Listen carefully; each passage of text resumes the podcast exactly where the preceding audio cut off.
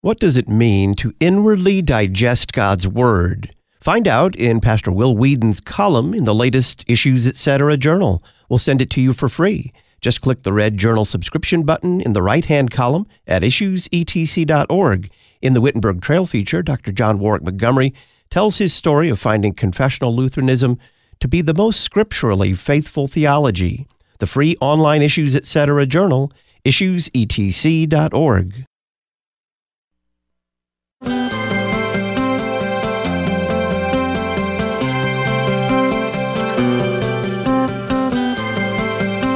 The International House of Prayer in Kansas City has been operating continuously since 1999, open 24 7.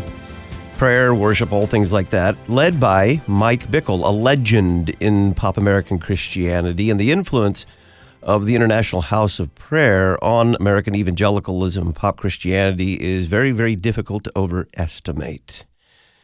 Welcome back to Issues Etc. I'm Todd Wilken. It's This Week in Pop Christianity. Today, Mike Bickle and the International House of Prayer. Pastor Chris Rosebrough joins us. He's pastor of Kongsvinger Lutheran Church in Oslo, Minnesota, creator and host of the YouTube channel Fighting for the Faith. Chris, welcome back. Thanks for having me back, Todd. Mike Bickle has been in the news recently. Who is he and what was this all about? So, Mike Bickle is uh, one of the last of the three Kansas City prophets in the charismatic movement. Uh, people would understand that phrase. That would include uh, Bob Jones, Mike Bickle, and a fellow by the name of Paul Cain. Bob Jones, he had a big, major uh, sexual problem, and that was he was using his prophetic office for the purpose of convincing women in his office to undress themselves in front of him all because the Lord said so. Paul Cain, turns out, was engaging in homosexual activity. And now the news that has broken since October of last year regarding Mike Bickle is that he's been using his prophetic words for the purpose of engaging in clergy sexual abuse. That's the allegation. And uh, one of his victims, who was 19 at the time, and this goes back to the mid 90s, had an ongoing relationship with him for three years. This is what she claims, and she's uh, put it on the record publicly. And that Mike Bickle, during that time, was uh, constantly telling her that God had told him that his wife Diane was going to die and that the two of them were going to eventually get married. That didn't pan out, and three years after they started their relationship, which included sexual activity but not sexual intercourse. That's what she said. That uh, she eventually ended up finding a fellow, dating him, and getting married, and and that's how that relationship ended. But since then, other women have come forward with similar stories. Right before Christmas and the uh, New Year that just passed, IHOP, the International House of Prayer, which Mike Bickle founded, has severed ties with him, and they said that they've made it official and that it's permanent because there's evidence that substantiates the claims of uh, clergy sexual abuse against him. How influential has Mike Bickle, his two compatriots there, and the International House of Prayer been over the decades? I I think it's immeasurable to say that they are like one of the major hubs of activity and focus within the charismatic movement and the New Apostolic Reformation, I, that doesn't even do it justice. Mike Bickle isn't just an influential leader, he's a giant. He's almost in a league of his own concerning his influence and the respect that he's had over the decades as a defender of the idea that God still gives modern day prophecies. He's been a purveyor of signs and wonders and a leader in the what's called the 24/7 prayer movement. So the International House of Prayer is known for the fact that their building is open 24 7 and there's always a praise band and there are always people praying around the clock. And so Mike Bickle's influence his platform, it's practically immeasurable and it's global. It's not just in the United States, it's around the world. I mean, charismatics from all over the planet know who Mike Bickle is and have been influenced by his teaching and his examples and the things that he's been doing. What are we listening for in this first cut from Mike Bickle? So I've assembled four sound bites for us, and these are going to go back a few years and the the point that I want to kind of grind on is that people now are willing to scrutinize Mike Bickle, but for the longest time, decades, they have been unwilling to do so. But if they had been willing to engage in biblical scrutiny and discernment, they would have recognized that Mike Bickle all along was a false teacher and a wolf, not a sound teacher and somebody who we can rely on. He is an agent of the devil uh, dressed up as, as a worker of light. And it's very evident from the different things that he's taught over the years. So, uh, first soundbite is from an interview that he did almost 12 years ago now. And it, it was a series called Ask Mike Bickle. And in this soundbite, he's going to talk about the fact that he, in his own experience, believes that 80 to 90% of all dreams, prophecies, visions, and claims of healing within today's modern day charismatic movement, that they are legitimately fake. And we'll interact with what he says. And I believe that a whole lot of the dreams and visions aren't even real. I mean, even though the people are genuine lovers of God, and even though they might have a history of having some dreams and they actually came to pass the things they saw, I have I know many people that have had you know seen some things in dreams and then had hundreds of dreams. I don't know the number, of course, multitudes of dreams that were not prophetic at all. They were just pizza and they were not helpful. They were actually, but because they had two or three or four or five or 10 dreams where there were helpful information that ended up being valid and from God, that doesn't mean the next hundred are right. You know, you know, there, there's a verse in Ecclesiastes chapter seven, I think it's chapter seven, that says, or chapter five, that with many dreams there's emptiness and vanity. I don't take my direction by dreams. I'm open to a dream giving me direction, but it has to be confirmed without meaning I have to have the dream, you have to have the dream, another guy have the dream, and they tell me and I haven't even told them I have the had that dream, then I pay a little bit more attention. It has to honor the biblical principles. I get probably uh, I don't know how many dreams or visions sent to me from because of the internet around the world, email, or even people from our city that aren't a part of IHOP and people part of IHOP. And most of them I don't pay attention to. I, I just think they're distraction. I think they're not real. I don't mean the people aren't real. Some of them are faking it. And there's a lot of people faking it.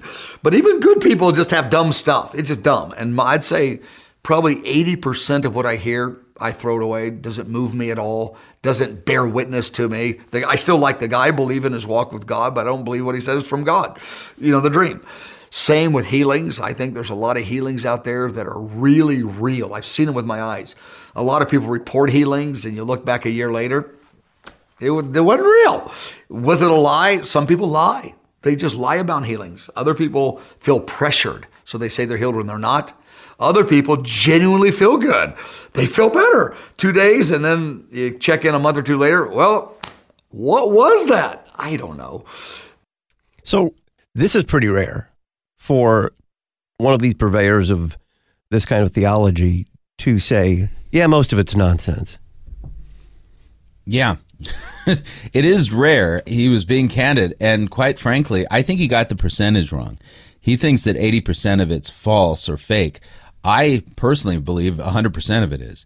Because you have to ask the question, and that is this why? Why would God the Holy Spirit validate their ministries at all when then by his own admission 80 to 90% of what's going on there is fake and false this is a breaking of the uh, second commandment uh, that we shall not take the name of the Lord our God in vain. They are legitimately deceiving in the name of God. They are saying, God told me something when God hasn't told them something. They're saying, I've been healed when they haven't been healed. And praise be to God for healing me when he hasn't healed me. And the whole signs and wonders bit, the whole thing being fake. Why would God, the Holy Spirit, then say, well, I'm going to grace them with 10%? of what goes on there being true and at least give some kind of a validation. This begins to uh, beg a question. And the question is Is the Holy Spirit that the New Apostolic Reformation it believes in. Is this the same Holy Spirit as the one who is, the one who is revealed in Scripture? When you think to the early days of Christianity, early on in its history, there were a lot of fights regarding the person of Christ. And there were a lot of heresies that cropped up in relation to the Godhead. So you had modalism come up, which was a denial of the doctrine of the Trinity. You had the Arian heresy come up, which was a Christological heresy. And then, you know, all the different strains of Gnosticism that, you know, come into play as well. I think that we are looking in our day at a pneumatological heresy. It's a different Holy Spirit that they believe in. And the reason I say that is because the Holy Spirit that they believe in contradicts himself the Holy Spirit who inspired the scriptures to be written, who inspired the apostles to write what they wrote, inspired the apostle John to write, Beloved, do not believe every spirit, but test the spirits to see whether they are from God. For many false prophets have gone out into the world. You'll note that Mike Bickle, in his quote, said, You know, these messages, these dreams and visions they claim they're getting from God, they're fake.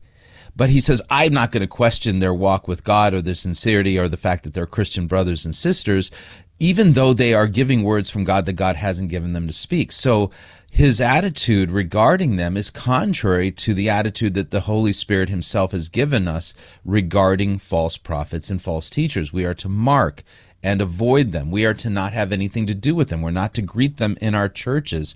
And uh, we must put them out of the church and call them to repentance. And Paul says that we need to rebuke them sharply.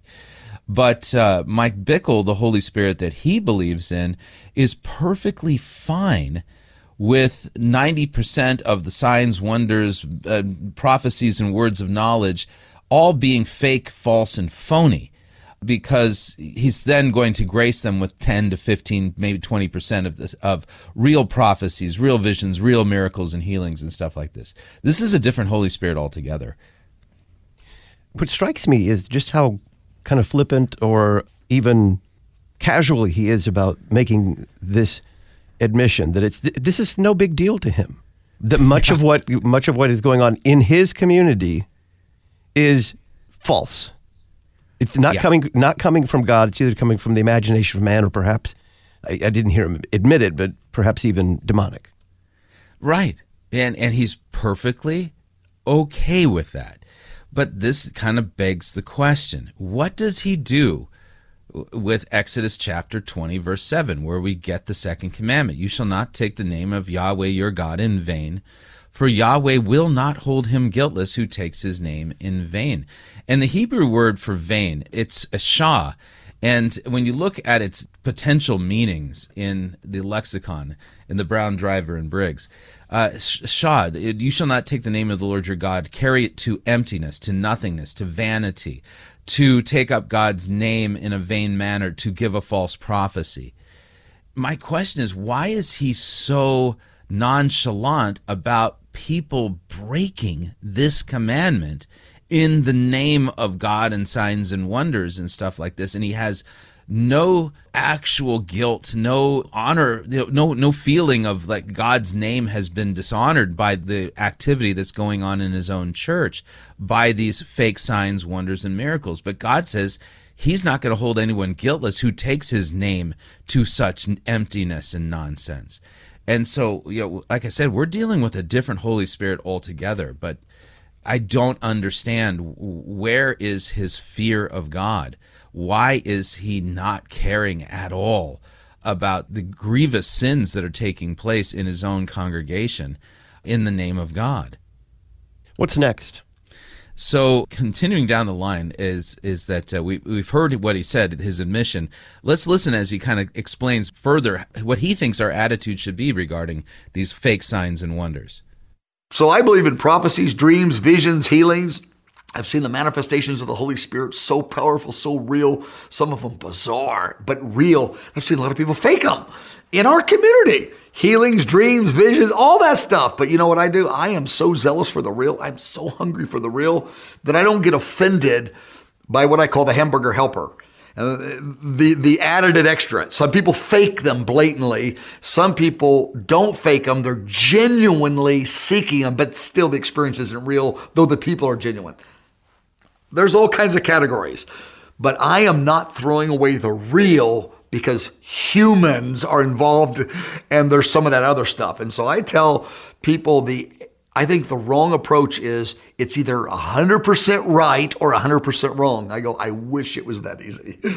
So I tell the charismatic guys who believe every healing, every dream, every vision, every prophecy, every manifestation, every, you know, gold dust is in the room. They believe every single one of them. I go, I go, don't be so open minded. Your brains fall out. Use some discernment. A lot of that is fake, false, meaning not even real. The guys are lying. And other guys are more meaning, but they're exaggerating or they're trying to make it work and it's not real. I go, don't be so open minded your brains fall out. Use some discernment. A lot of that's re- fake. But you know what? I tell the other guys who can see the fake, don't throw all that away. Because I tell you, there's real visions, real dreams, real healings, real manifestations. And so in our community, we try to value the real, use discernment to the fake, but without a critical spirit. And when we see the fake, don't be heavy about it. Just be soft and kind about it and don't don't make a big point about it. And so we try to live in the tension because we're so hungry for the real and we see the real. We see it regularly. And I love it because it makes people love Jesus more, obey the Bible more, obey, not just love Jesus, obey Him, more effective in the gospel and the Great Commission and missions, giving their money away, more generous, more steadfast under persecution, more steadfast under trials. I like that. That's what I call good fruit. So this is the second time we've heard him say, you know, most of it is fake or people are lying. How are we supposed to know what's true and false according to Mike Bickle? He basically uses a subjective test. You know, you have to get some kind of a, of a check in your own heart, in your spirit that validates the word that is being spoken. He's not applying any kind of an objective standard. And then you'll note that uh, you know his big admonition for those who are able to spot the fake is to not demand 100% accuracy. He he thinks that that somehow would quench the spirit and would cause them to miss the real. But I would note that this flies in the face of the actual commands of God. In Deuteronomy 18, we have one of the tests of a prophet. There are a few tests. And one of the tests has to do with what they speak and it coming to pass.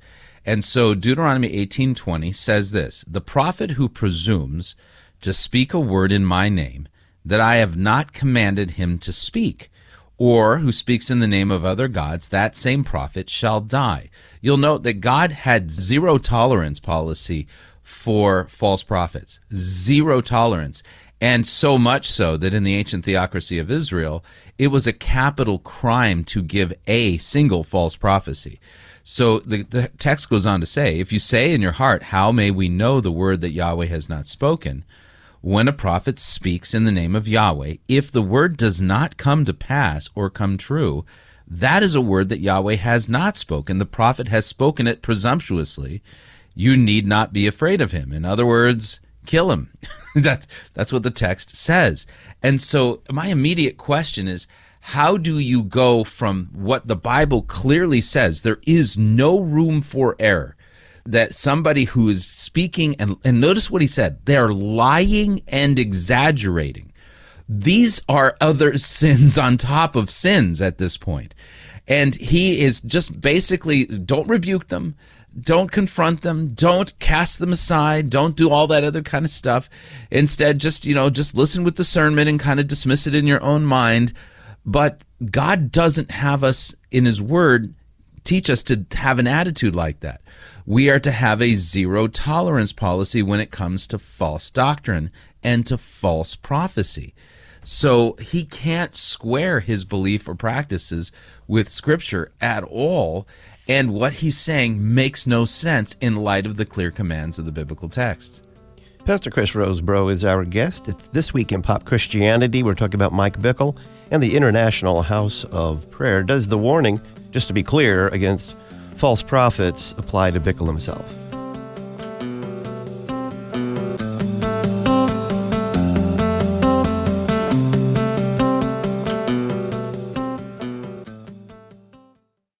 Unforgiveness is a prison, mentally, emotionally, and spiritually.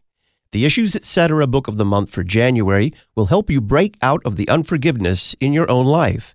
It's titled Unforgivable How God's Forgiveness Transforms Our Lives. This new book is published by Concordia Publishing House. Their phone number 1 800 325 3040 or learn more about Unforgivable at issuesetc.org. Unforgivable How God's Forgiveness Transforms Our Lives, the Issues Etc. Book of the Month. Have you ever wanted a resource to share with first time visitors of your congregation to help them understand why we worship the way we worship, why your church gathers the way they gather to receive our Lord's gifts? Pick up your copy of the January issue of the Lutheran Witness, which is The Divine Service, a User's Guide. To order a copy, visit cph.org slash witness or visit our website to learn more, witness.lcms.org. The Lutheran Witness, helping you interpret the world from a Lutheran perspective. Relevant worship isn't about trying to look and act like the rest of the world to appeal to the culture around us, but relevant worship is about Christ. Hope Lutheran Church of Birmingham brings you truly relevant worship, where sinners gather to hear God's Word and receive His gifts of forgiveness and peace. Visit us online at hopebham.org. That's hope, B H A M.org. Or give us a call at 205 956 1930. We'll see you Sunday.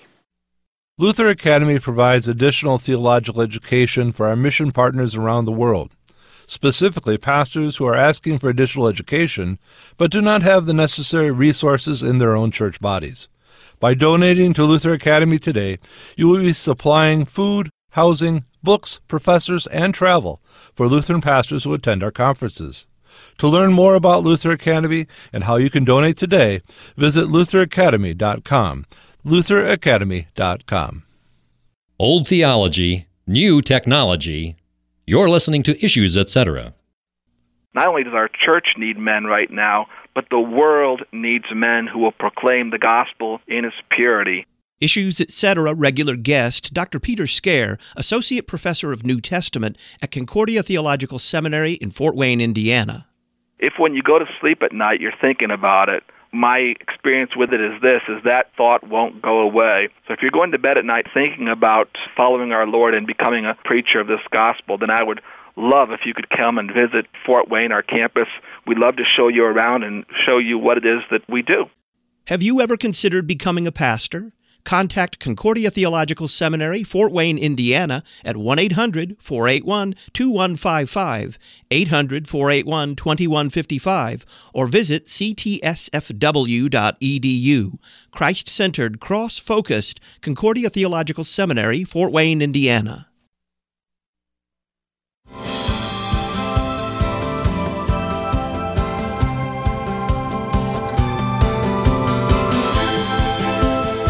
Pride is a reoccurring sin for people. Nevertheless, God condemned and punished his Son for our prideful idolatry. Jesus paid the price for our breaking of the first commandment, and God declares us righteous.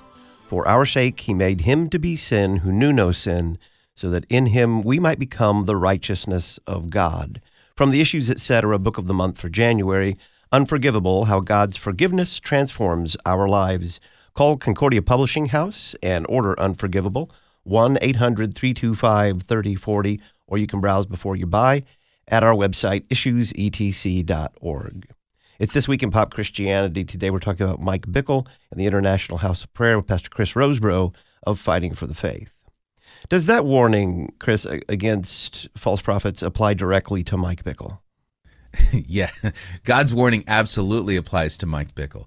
And I would note then that because of what we know now from the, the uh, information that is coming out regarding the decades long allegations of uh, clergy sexual abuse on the part of Mike Bickle, there, isn't, there wasn't just one woman, there were multiple women, that uh, Mike Bickle was leading a double life.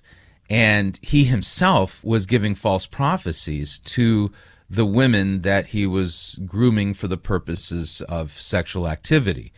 And uh, he was telling them that God told him that his wife Diana was going to die. In fact, that's one of the consistent themes we hear from the different victims of Mike Bickle is that Bickle was claiming that his wife Diana was going to die and that that meant that it was okay for the two of them to be together and things like this. He was legitimately blaspheming God's name, breaking the second commandment for the purpose of sexually grooming his victims, which is like so sick on so many levels that it's almost mind boggling to consider. And so he's living a double life during this time. And the irony in what he's saying when applied to this particular issue, it's not missed on very many people. A lot of people are starting to point out this irony and how if they had just listened and paid attention to what he was saying years ago, they would have realized that something was off. What's up next from Mike Bickle? So we're going to go back to a message given in March of 2008. I've been able to track down now the uh, the date for this thing. And in March of 2008, again, a time when Mike Bickle was still engaging in these other practices. Mike Bickle claimed that he had received a, a special revelation, a prophecy, a vision from God, that God was going to give a special grace of immunity to IHOP. And not only that, a grace of amnesty as well. It was a special kind of thing coming directly from the Lord. And here's where we're going to steer into a second issue and that is is that the apostle paul makes it clear in galatians 1 that even if we or an angel from heaven should preach to you a gospel other than the one already preached let that person be anathema let him be damned. And so you'll note that in both galatians 1 and 2 corinthians 11 those who preach a different gospel are under the anathema of scripture. So while mike bickle is leading this second life, this alternate life of his that not a lot of people are aware of except for him and his victims. He then claims to receive a direct revelation from God, offering the people at IHOP. It, uh, the only way I can say it is is a counterfeit gospel. And we'll, as we listen to these sound bites, we'll listen to the details of what God is apparently offering to the folks at IHOP in this grace of immunity, and note that that what he's offering is already offered to people through the cross of Christ. Folks, the quality is poor on these next two cuts, so listen closely. And what the Lord put in my heart, paragraph F, very important. It's very important. And a number of you commented to me this week because I mentioned this uh, on Monday. The Lord said, from this day forward, I will release the grace of immunity. That's a, that's a tricky phrase or tricky is not the right word. It's, it's a phrase that has levels of meaning. It's a phrase that takes some thinking. I will release the grace of unity.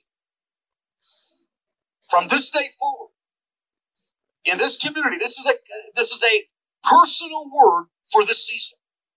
It's a it's a personal word that applies for now in this setting. He says, if they will repent, not only of immorality, of tolerating immorality, some of you are not involved in anything remotely that touches this, but it doesn't trouble you that others are.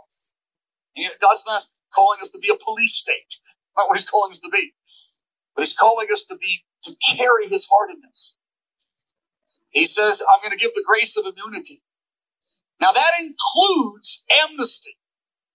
The Lord says, I will cover, I will cover yesterday in this community. And here's why this is important. This is a critical point. He wants us to go forward, read this with confidence. He wants us to go forth with confidence in our war against immorality. This confidence, the next paragraph, is essential to spiritual vitality. He wants us to enjoy the immunity that comes from the accumulated power of our shame, of the fear of rejection. You know, there's this guy or that guy going, you know, I can't go forward. I, I'm stuck. This word paralyzes me, Mike. I, I would love to rejoice in this word, but I have secrets. This word terrifies me. I want to quit. I can't go forward, forward in boldness. I can't go to the communion table and rejoice. I got to get out of here. This terrifies me. The Lord says, no, there's immunity. I don't want, which includes amnesty. I don't want you coming to my presence afraid of yesterday. I will cover you.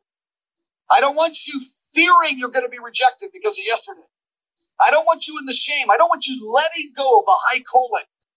So I noticed what was missing from this for all the language of immunity and amnesty. I mean, he's essentially talking about forgiveness. He didn't mention Jesus. Not at all, nor did he mention Christ's cross. The gospel is the good news that Christ has bled and died for our sins. Not just some of them, but all of them and that he was raised victoriously bodily from the grave on the third day. So we can legitimately say as pastors because of the authority that Christ has given to the church in the office of the keys. To all penitent sinners, we can give an absolution and speak on behalf of Christ and say, In the stead and by the command of my Lord Jesus Christ, I forgive you all of your sins. And I would note that everybody who attends Kongsvinger Lutheran Church, they hear Sunday after Sunday in the divine service that all of their sins are forgiven. They hear when they receive the Lord's Supper that take, eat, this is the true body of Christ, given into death for the forgiveness of your sins. Take, drink, this is the true blood of Christ, shed for you for the forgiveness of your sins. And so everybody who attends the divine service in our churches, they know that they are forgiven. They are forgiven of all of their sins of omission, of commission, of all of their sins of past, present, and even the ones into the future, because Christ has bled and died for all of them. But here, Mike Bickle, who at the time is leading a double life, he has a guilty conscience. In the context of this double life that Mike Bickle is leading, he's looking for a way to assuage his own conscience. And so he concocts this false dream and prophecy that God is offering the people at IHOP a special, just for them, a special grace of immunity and amnesty. But the things being offered there are the very things that are offered to all Christians by virtue of Christ's vicarious and suffering and death on the cross for all of our sins. And so fascinating to me that this man claiming to be a Christian, that uh, he can't even anchor forgiveness and mercy and grace and amnesty in the cross of Christ, but has to instead offer it up through this alternative prophecy, but it's only for IHOP. It makes me wonder what he's preaching on any other day, because this seems like this is like your one-time special deal that you're going to get from God. Apparently, that deal doesn't stand in force, as you just said, for anyone else except IHOP or at any other time. Right, and and the way it's being offered up, I mean, my, my when I kind of listen to the fuller context of the of the message, I have to ask myself: Were people offered a free set of Ginsu knives if they acted now on on taking up God's offer and that grace of immunity and amnesty? It really kind of had that upsell feel to it, and you'll note that he's legitimately focusing on people who psychologically feel the weight of their sin and the grievousness of the things that they've committed in their past to the point where they don't feel comfortable coming to the Lord's table, which it would be good, right, and salutary to experience until you repent and you know that you're forgiven. But the absolution that he's giving them is not an absolution at all. This legitimately is a false gospel. This is not the gospel of Jesus Christ. This is a counterfeit gospel and it's offering the same promises that Christ already won for us on the cross. Why should I believe in such a thing as that? Pastor Chris Rosebrough is our guest. When we come back, as we talk about Mike Bickle and the International House of Prayer, one more cut from Mike Bickle on the grace of immunity.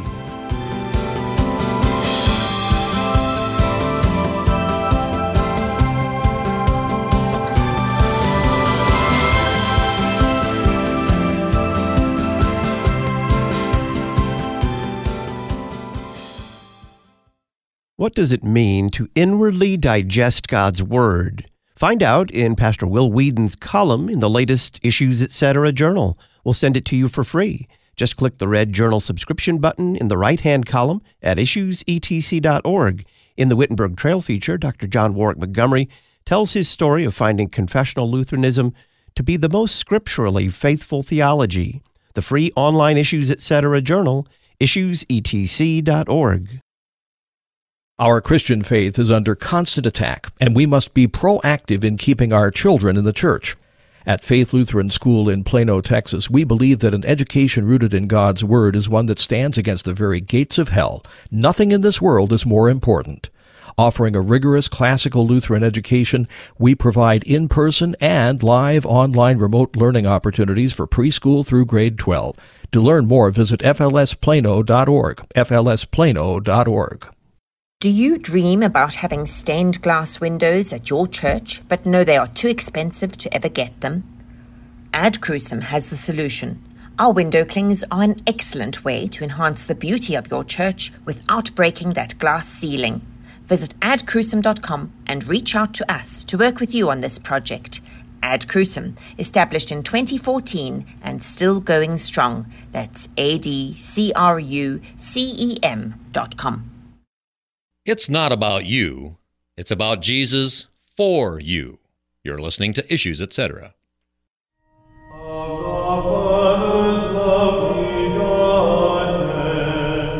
Christological. My friends, Jesus comes only for sinners.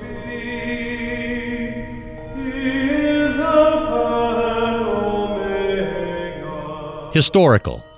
I believe in God the Father Almighty, maker of heaven and earth, and in Jesus Christ, his only Son, our Lord, who was conceived by. Sacramental. Take and eat. This is the true body of our Lord and Savior Jesus Christ, given unto death for your sins. To find a Christological, historical, and sacramental church near you, go to issuesetc.org and click Find a Church.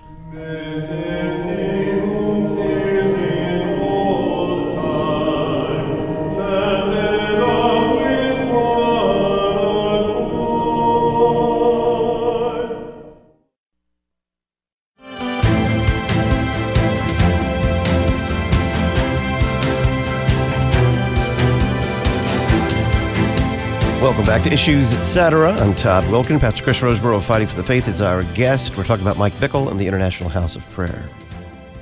What's next from Mike Bickle?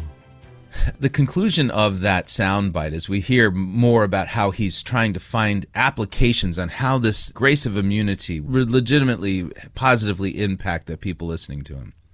Many people have been doing stuff in the last weeks, months, or years, whatever, and they said, "Uh, my high calling's out of reach. The Lord says, no, I want you free from that diseased way of mind. It's an infected mindset. I'm covering you. I will give you as a family a new beginning. He says, tell them the grace of immunity, which means the, the sins of yesterday in this regard, as we stand in solidarity as a family, the Lord is saying, I will cover you. They don't need to go to the platform afraid. I will cover you. I want everybody undistracted because you'll never connect with me if you're caught up under the infection of the fear of yesterday, the shame of it, the hopelessness. The hopelessness of yesterday will keep us from connecting with the Lord today. It really will. The fear of, of yesterday, the, the skeletons in the closet, will keep us from encountering the Lord. It'll be, Lord Jesus, here I am. I said, I love you and your beauty. I receive it. was like, Lord, I promise I won't do that. If you do this, I won't do that. It's all negotiating. The Lord says, no, you need immunity from the disease of yesterday's sins and yesterday's errors. And as a community, he is saying, I want you to go forward undistracted and clean from the infection of yesterday's defilement. I don't want it in you because you won't be able to get free tomorrow if this is weighing on you because we're going after this thing hard. And the one thing the Lord does not want is shame and fear of rejection in the way he wants connection with his heart. That's what he wants. And you can't connect with his heart if you're negotiating 10 other things. So, what was he saying there? So you'll note that in the end there, he was saying that God is saying he wants connection with his heart based upon this grace of immunity. And he's speaking directly for God, very prophetically here. And here's the issue. We come back to the thing I've been pointing out. Let me read to you a portion of 2 Corinthians chapter 11. Paul talking to the uh, the church at Corinth who had fallen for the chicanery of the so-called super apostles. He says, I wish you would bear with me in a little foolishness. Do bear with me. I feel a divine jealousy for you, since I betroth you to one husband to present you as a pure virgin to Christ. But I'm afraid, as the serpent deceived Eve by his cunning, your thoughts will be led astray from a sincere and pure devotion to Christ. For if someone comes and proclaims another Jesus than the one we proclaimed, or if you receive a different spirit from the one you received, or if you accept a different gospel from the one you accepted, you put up with it readily enough. And he's not commending them, he's actually condemning them. And then he goes on to say that the ones who were teaching these things, these so called super apostles, that these men are false apostles, that they are deceitful workmen disguising themselves as apostles of Christ. And no wonder, for even Satan disguises himself as an angel of light. So it is no surprise if his servants also disguise themselves as servants of righteousness. Their end will correspond to their deeds. So here, Mike Bickle, in speaking for God, says really he, God wants people to buy into this grace of immunity thing. fully ignoring the fact that scripture says this in 1 John chapter 1. If we say we have no sin, we deceive ourselves, and the truth is not in us. But if we confess our sins, God is faithful and just to forgive us our sins and to cleanse us from all unrighteousness. So, my question is why would the God of the Bible be offering the grace of immunity to the folks at IHOP and trying to get their buy in and telling them that their consciences would be assuaged, even though they have sins that they're ashamed of? when we already have God the Father pointing us to the Son and the Holy Spirit pointing us to the shed blood of Christ and assuring all Christians who confess their sins that God is faithful and just to forgive us our sins and to cleanse us from all unrighteousness. So he's teaching a counterfeit, a different gospel altogether. And the God who's offering it is clearly not the God of the Bible. It's a different Father. It's a different Spirit. It's a different Jesus because that's a different gospel because the God of Scripture, the Holy Trinity, already offers us all the things that Mike Bickle is offering to the folks at IHOP. He offers that freely to us in Christ because he who knew no sin became sin so that we might become the righteousness of God. God laid on Jesus the iniquity of us all and promises to all who confess their sins that God is faithful and just to forgive everything. So I think you, you kind of get the idea here is, is that when you really go back through the archives of Mike Bickle's teaching, these are just two examples that I was easily able to, to pull up that demonstrate He's teaching a different spirit all along, a different gospel. And the things that he's saying were f- completely false. And none of the things he said made any sense or even squared with scripture. And yet he was a towering, giant figure in the New Apostolic Reformation and in the uh, charismatic churches. All along, he's been contradicting God's word and trafficking in in counterfeits. And it's readily obvious that he's been doing that if you had just applied just a little bit of biblical discernment and comparative work to what he was preaching and teaching. So people now know to avoid Mike Bickle as a false prophet based upon his moral lapse. But I think your point, as you said at the beginning, is even if his marriage were still intact and he had not been committing adultery for more than a decade, even if that were the case, and we pray that it would be, you know, that he would remain faithful. Mm-hmm. He's still a false prophet. Absolutely, and and all all the evidence to come to that conclusion was already present on the internet in the public domain for decades and yet people refused to apply the biblical tests to this man because they believed they just wanted it to be true they felt that it was true that uh, he, he was truly a true prophet and god had really sent him and what was happening at ihop in kansas city was a true move of god when in fact the entire time this was legitimately a move of satan and Bickle and others like him are deceitful workmen sent by the devil, masquerading as true prophets, as true preachers of Christ, when the whole time they've been complete counterfeits themselves. The true apostles warn us that these teachers, and I think it may fit in Bickle's case, I just seem to recall the words, they go from bad to worse, deceived and deceiving. Does that apply here? Absolutely. That is absolutely true. Both Peter and Jude describe them in terms where you can't hang your hat on them. They, they're like wandering stars. You can't navigate by a wandering star because they don't have a fixed point.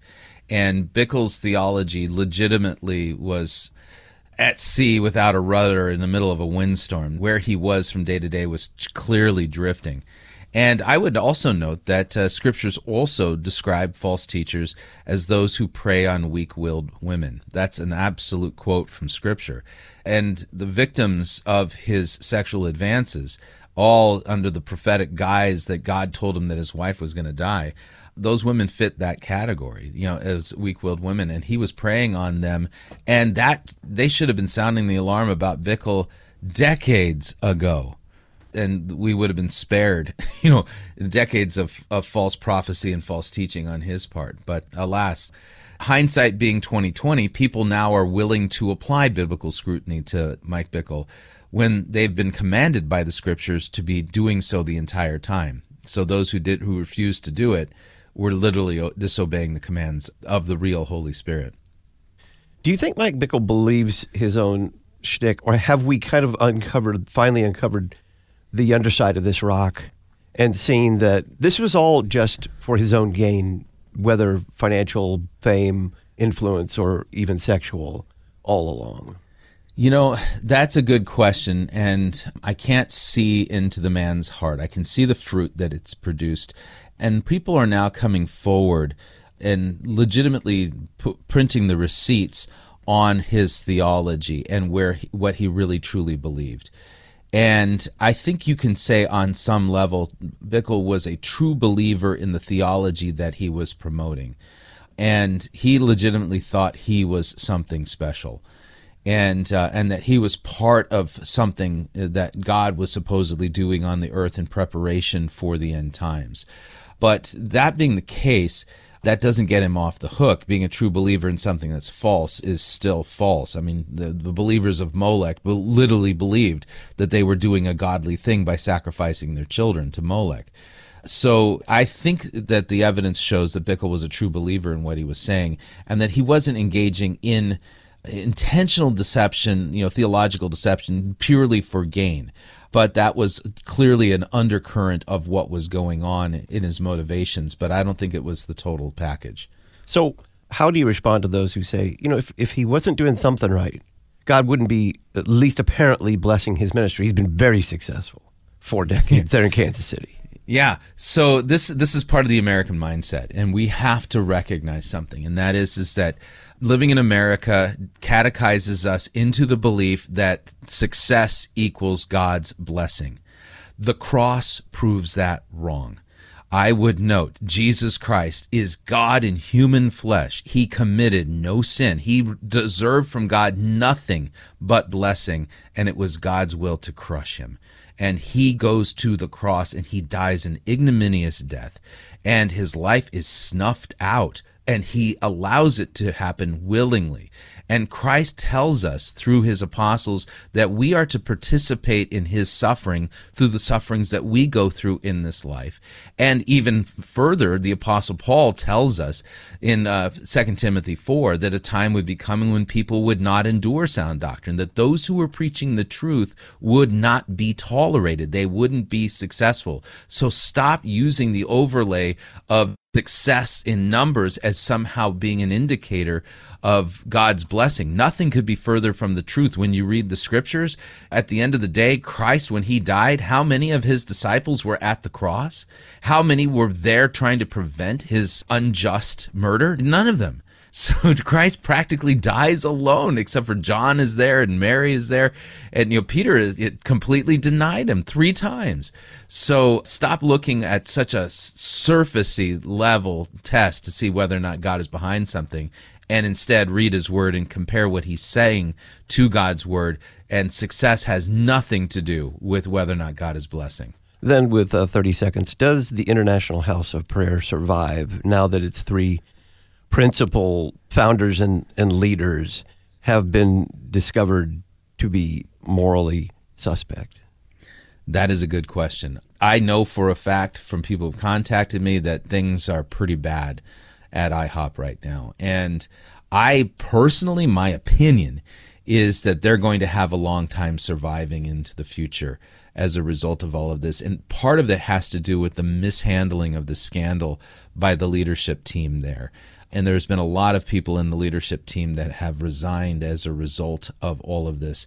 There's still other shoes that have to drop and I think more of the stories are going to be published. And you know, people are telling me that there's darker clouds up ahead for the future of IHOP, and that this has just scratched the surface what we've talked about. So, I don't have a lot of confidence that IHOP can survive. Pastor Chris Rosebrough is pastor of Kongsvinger Lutheran Church in Oslo, Minnesota. He's creator and host of the YouTube channel Fighting for the Faith. For more information on Fighting for the Faith, go to issuesetc.org click Talk on Demand archives. Chris, thank you very much. Thank you, Todd. Issues, etc., has been brought to you in part today by Faith Lutheran School in Plano, Texas. Faith Lutheran provides a classical Lutheran education for pre K through high school. Faith Lutheran School will host an information session on Wednesday morning, January 31st. The open house will include a campus tour, a presentation from the headmaster, and more. For additional information, visit flsplano.org. Faith Lutheran School, Plano, Texas, flsplano.org. Next week on Issues Etc., we'll discuss de-churching in America with Michael Graham. We'll have Dr. Stephen Parks respond to Catholic Answers Series 6 Early Church Controversies Protestants Can't Answer. And we'll look forward to Sunday morning with Pastors Will Weedon and Sean Daenzer. I'm Todd Wilken. Go to church on Sunday. Thanks for listening to Issues Etc.